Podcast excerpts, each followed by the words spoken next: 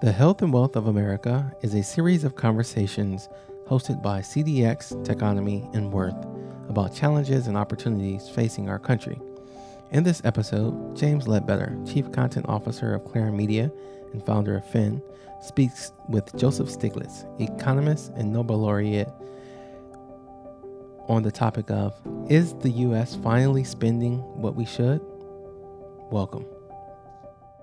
Very honored today to be joined by uh, Joseph Stiglitz. Uh, Joe teaches economics at Columbia University. He is the former head of the Council of Economic Advisors, the former chief economist for the World Bank, uh, the recipient of the Nobel Prize in Economics 20 years ago, Joe, if you can believe it, uh, and the author of many, many books, the most recent of which is Measuring What Counts The Global Movement for Well Being. Joe, welcome to the Health and Wealth of America. Nice to be here. Um, I want to uh, focus a little bit on Washington, um, just because there's so much I- I- excitement and activity going on.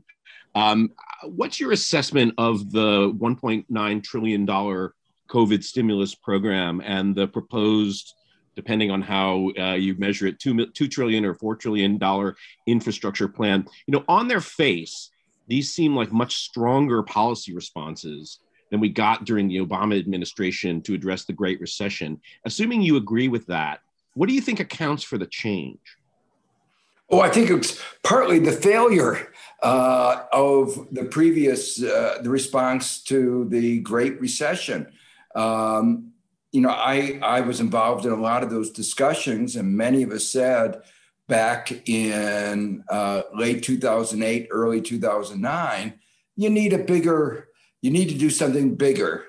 And uh, there were uh, people in the administration, uh, uh, Christine Romer, who, who agreed that it needed to be bigger. But in the end, um, a combination of uh, some economists who got it wrong and uh, political judgments that that was the most you could do at that moment. And a really bad political judgment. If we need more, we can come back and get more. That's really the that most, always works. That that that never happens. and uh, so I think they've learned that lesson and said this downturn is worse. And the thing I really appreciate about what Biden has done has been to say, at the same time that we're uh, addressing this economic downturn and helping revive the economy, let's think about priorities and where we want to be in the future. So, one of the things that's really very big in this bill is addressing the health issues. That you know that should have been number one from the start. Uh, this is a health crisis, a pandemic, and the first thing you want to make sure is that you address the the health needs of the country. And I think it's shocking that during the Trump administration, uh, more wasn't done. The second thing is protecting the most vulnerable. And uh, again, it was shocking that from June till December, nothing was done about the unemployed. Uh, you know, the original bill in the spring, the CARES Act, anticipated would be a short downturn. I thought that was wrong. Anybody who understood ep- epidemiology sort of thought that was a could happen, but not likely to happen. So, uh, but the programs were designed to phase out uh, June, and we didn't get it in second act until December. And uh, this obviously addresses that. I would have liked to have seen um, an automatic provision, what's called an automatic stabilizer, that the unemployment insurance would continue so long as the unemployment rate remained elevated. Uh, most economists would say that was what we needed, but it's still so much better than what we had before. And the third thing is a real problem facing America that was both exposed by the economic, by the pandemic, but also aggravated was our great inequalities.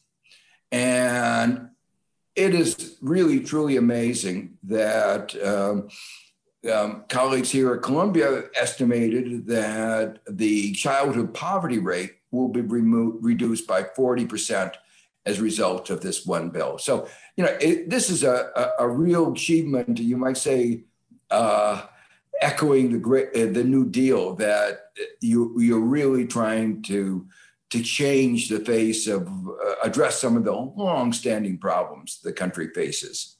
There, there are several remarkable things in, in your response, and I just want to kind of underscore them.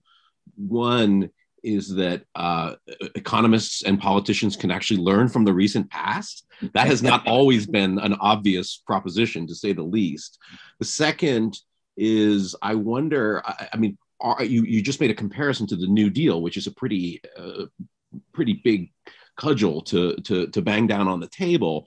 Um, I, I wonder to to what extent you think we are really experiencing a watershed moment, a, a change in our politics and our political embrace of government spending. Um, you know, it, in the, the in the early days of the Biden administration, it really can feel like that sometimes. And yet, I wake up the next day and I look at how thin the congressional margins are, uh, both in the House and in the Senate. Um, do you think the politics around government spending have really been altered and altered permanently?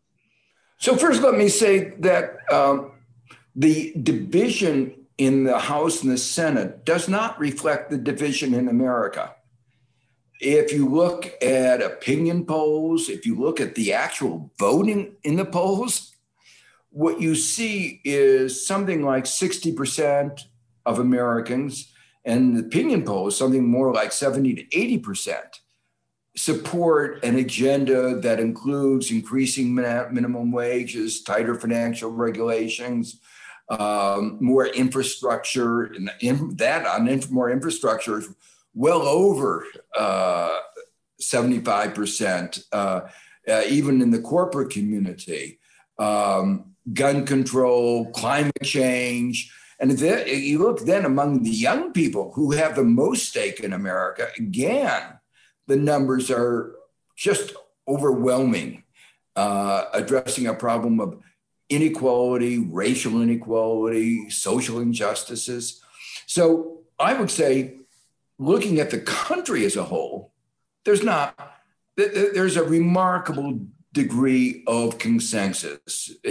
It's still divided. Uh, it's not like 95 and 5. We have to be open about the fact that, that there are disagreements, but it's nothing like the division in Congress. Then you have to ask the question politics is, uh, you have to deal with what is possible. And um, here, I think, again, Biden may have learned the lesson uh, from Obama. Uh, Obama, looking at the divisiveness of the previous administration, the, of the Bush administration, said, let's try to act more like a community, like a, a civilized community, and uh, let's try to bridge the gap. And he tried. I got to give him credit for that. But in the very beginning, Mitch McConnell said, uh, I'm, I'm committed to making sure you fail. And he did everything to do that. And I think the lesson that Biden seems to have learned is, you know, I'll go a long way to going across the aisle to making common ground, but I'm not going to give up what the vast majority of Americans want. If I can get it politically feasible within the rules of the game, I'm gonna I'm gonna fight for it. And that's what he did in the rescue package you know, um, the Republicans said, oh, not 1.9 trillion, 600 billion. And economists uh, rightly said, that's not going to get you out of this hole. And, you know, Goldman Sachs is now saying we're going to have 8% growth this year. That's great. We're going to be the only country exceeding the forecasts that were made before the pandemic.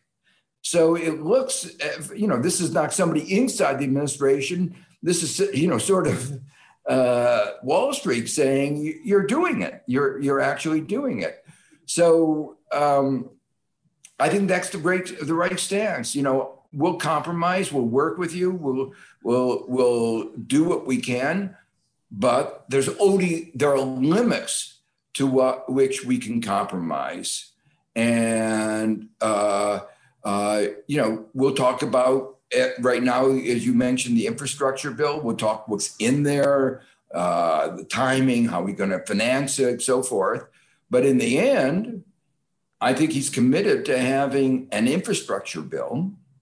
And I think he's committed to recognizing that in the 21st century, infrastructure is not just bridges and roads, it's what we call soft infrastructure knowledge, our research institutions, education, health, uh, healthcare, uh, caring for for you know making a healthier yeah. and productive population. Childcare too. It's really reflecting 21st century economics.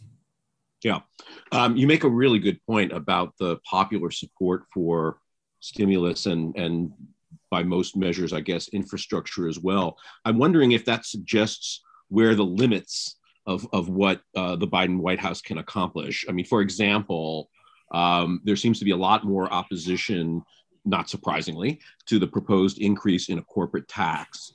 Do you think that Biden has the necessary leverage to get something like that passed, or is that going to be one of those programs that's just going to kind of fade away? Well, I, I that's uh, getting inside Congress in a way that, uh, you know, I have some feelings, but I, I find it uh, difficult to make a judgment. Uh, I think, again, most Americans think that corporations should pay their fair share. The large number of our richest corporations that are paying zero taxes uh, is an outrage. Uh, and I think he's with the majority of Americans in saying we got to do something about this. Um, I my own theoretical and um, research, historical research, the best econometric research says that raising the corporate income tax will not uh, impede investment and not re, uh,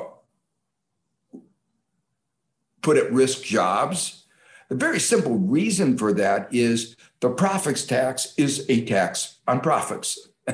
and it's a tax, in other words, you deduct your labor costs, you deduct your capital costs, you deduct your investment. And so while your return is reduced, so the, all these costs reduced. Yeah. So when you look at the balance between the government's paying in effect a part of your cost and you're getting that's diminished returns by the same proportion, economists explain it's not going to change your decision to any significant extent. And the best statistical studies confirm this. And if you want an anecdote, uh, when we lower the tax, corporate tax from 35% to the 21%, and you compounded that by all kinds of special provisions, that accelerated depreciation, you should have had, according to the Republicans, a boom in investment. We didn't have that. This was 2017, December. We didn't have that. What we got was stock buybacks. We got it in, in share buybacks. Almost a trillion dollars in one year that went to the pockets of the richest Americans. So the fact is we've we've done our own little experiment here, but there's a lot of data uh, and theory behind it that raising the tax won't have uh, a negative uh, the negative effects that have been predicted. Yeah. If you want my political forecast for what it's worth, that I don't claim to have any any real insight, uh, you'll get most of the uh, corporate tax revenue that Biden wants through increased enforcement, through cl- closing loopholes, and uh, a minimum tax, raising the minimum tax uh, 21, 20, uh, 5%. Uh, um, and uh, then it may be possible to compromise from 28 to 25%. It's not the position I would advocate, but uh, I think uh, a lot of people in the corporate community would even uh, agree to that kind of, of uh, action. You know, after all, among corporate CEOs, there's a lot of anger that some of them are paying full freight while a lot of their colleagues are getting, uh, getting off without paying any taxes at all. Uh, they think that's an unfair system. So they're as concerned as, as a lot of other Americans are that just because some companies are better at tax avoidance or have less social conscience um, not a good thing for uh, the rest of our society. Um, with these massive spending bills, there have been some calls for concern that we might be stoking inflation. Um, and there are some signs out there that there, that inflation is uh, maybe beginning to be something to be a little concerned about more than we have been in the last several years. Do you think those concerns are misplaced? And if so, why? Um, I think the excessive worry about that uh, is misplaced. Um, first, let me say why I think it's really good for us to have a tight economy. We've had uh, an insufficiency of aggregate demand, you know, hidden uh, unemployment uh, for a long time. Uh, sometimes people talk about the uh, unemployment rate, but that doesn't really describe the real state of the labor market. One of the reasons wages haven't gone up is there's been really slack in the labor market. If you look at other indicia, like uh, the fraction of working age population that's actually working, it's remarkably low in the United States compared to our past and compared yeah. to countries. Like 50 year lows. Only time in our history that we bring in marginalized groups into our economy. Marginalized, I mean, you know, minorities, women, and begin to get see a compression in wages between bottom and the top is when we run a really tight labor market. So I'd like to see our, our economy to be a little tighter. And I think most Americans would like to see a, uh, uh, the economy a little tighter. So I think that's a, a good thing. I hope we do get there. But the um, if it, if infl- inflation starts to be a, a problem, we have tools. Yeah. But let me first say before I come to that, that we will see some prices going up right now. Price of oil is going up. Uh, there may be some um, uh, particular goods that get into scarcity that that's going to you know and people will notice that uh, prices of some housing is going up in some places going down where i live. So uh, it's up and down uh, but the the uh, uh, overall one of the reasons why there's not too much of risk of inflation is we have, live in a global economy in which we're coming out of this downturn first and strongest uh, with China. Um, that means there's a global excess supply, and we can tap into that excess supply. One of the reasons why there's not been inflationary pressures for well over a quarter century is uh, of, of this supply from emerging markets. So that's another reason I'm not worried. But if it should turn out that there is this inflationary pressure, uh, we can raise interest rates. You know, we've had close to zero interest rates now for a dozen years. It's not good for the capital markets. Nobody really thinks this the right scarcity price of capital is zero. And when you have low interest rates, you get all kinds of distortions in capital markets, including the pricing of risk. And that makes us vulnerable to instability. So I think it'd be better for the economy if we return to a more normal regime. Interesting. And finally, we have fiscal policy that we have a distorted tax system, for instance. Uh, many people, I included, think we ought to have uh, environmental taxes. We ought to have more progressive uh, taxation in many different directions. Uh, we have uh, uh, those at the top pay lower taxes than those below. Um, we have lots of, you know, te- technical issues like step up a basis, a lot of inequities and, and distortions in our tax system. And there's a hesitancy to address them as long as the economy remains weak. And if we got a strong economy, we would be able to begin to address these distortions in our tax system. And so I think we would have a more efficient and a fair tax system. Uh, and I hope that that's one of the things down the line that we can can do as the economy gets back to normal. Yeah. Um, you mentioned the environment. Uh, tomorrow's Earth Day, and I know that yesterday you testified before the Senate Budget Committee about the economic costs of, uh, of climate change inaction. Um, for those of us who were at this conference yesterday, can you give us a, uh, a précis of, uh, of what you told the Senate? Well, you, you, you put the, the, the main point that the cost of inaction is far greater than doing something. And uh, it was even stronger. What I said is that uh, dealing with climate change could be a real uh, opportunity for the economy. Um, it would stimulate innovation, uh, which would help increase our standards of living. Um, you know, the little encouragement that we've given over the last uh, uh, uh 20 years, 15 years, has led to enormous innovation in renewable energy.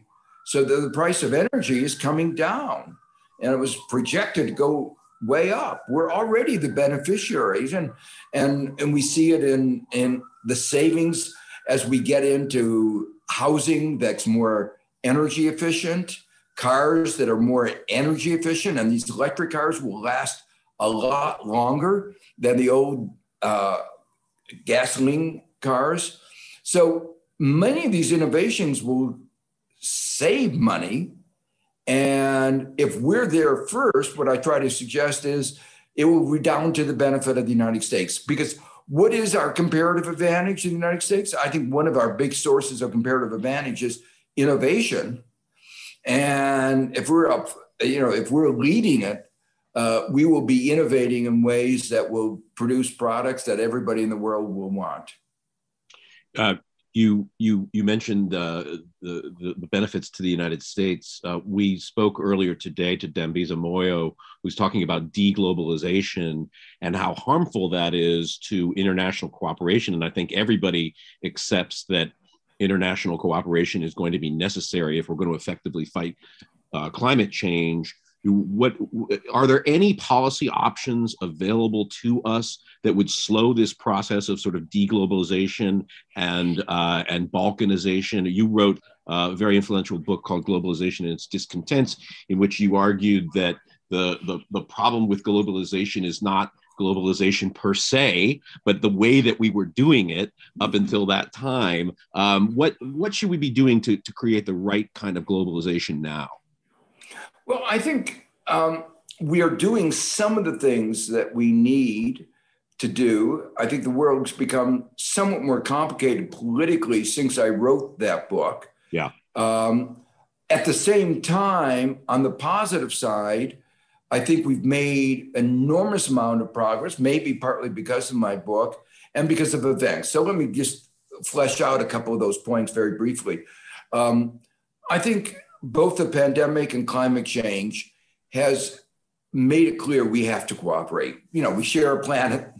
Uh, the greenhouse gas molecules, CO2 molecules, don't carry passports, don't obey visas. The same thing about the virus.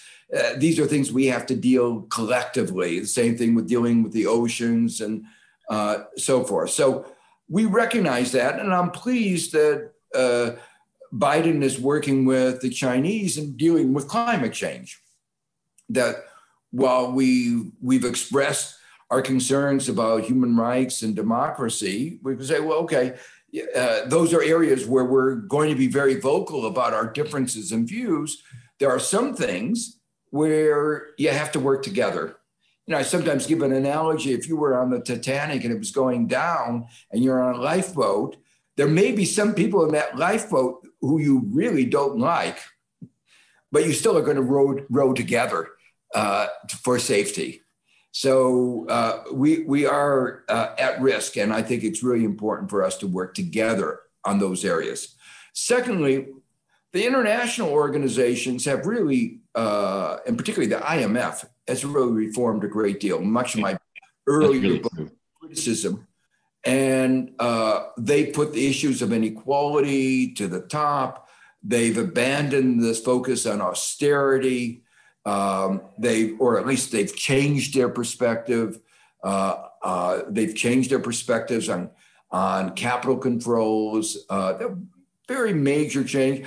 Partly right now, uh, the head of it is somebody from an emerging market and identifies with emerging markets. But the change began under Christine Lagarde and under Strauss-Kahn. So, so this has been a slow process of change, but it's it's a real process of change. And I think we, we have to recognize that. And this is a case where civil society, uh, open discussion has worked.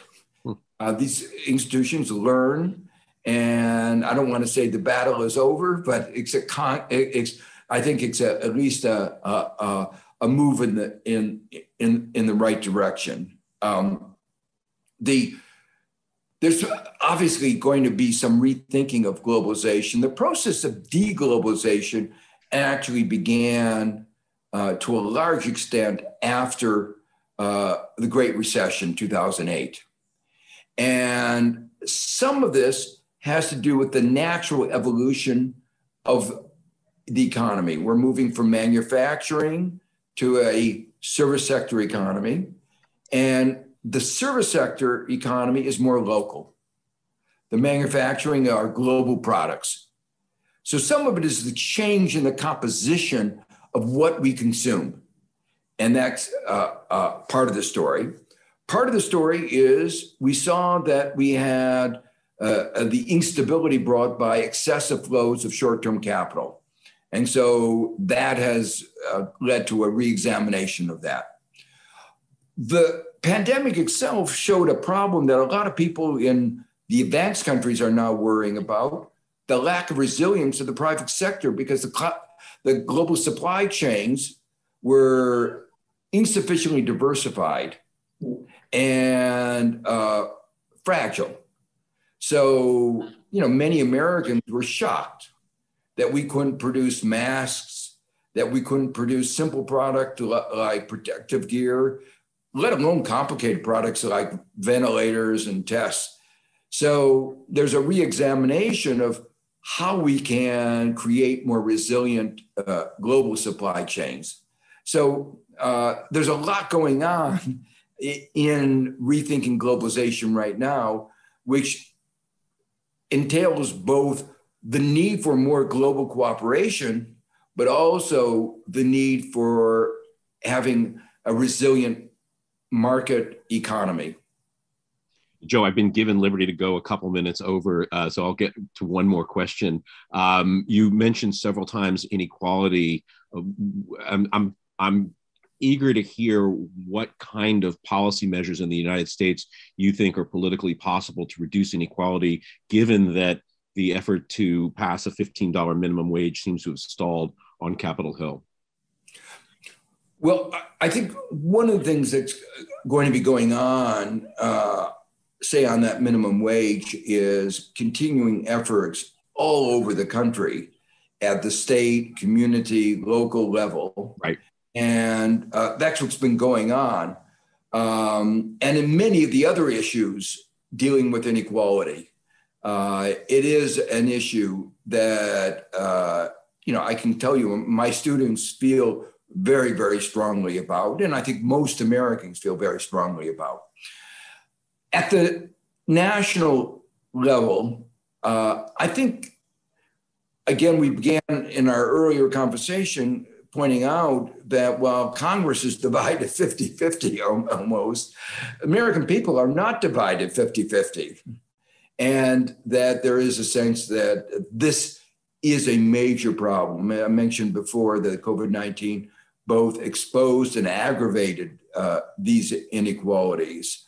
So I think that uh, Biden is going to try to do a number of things, may not be able to do them in this Congress because the division is, is too close.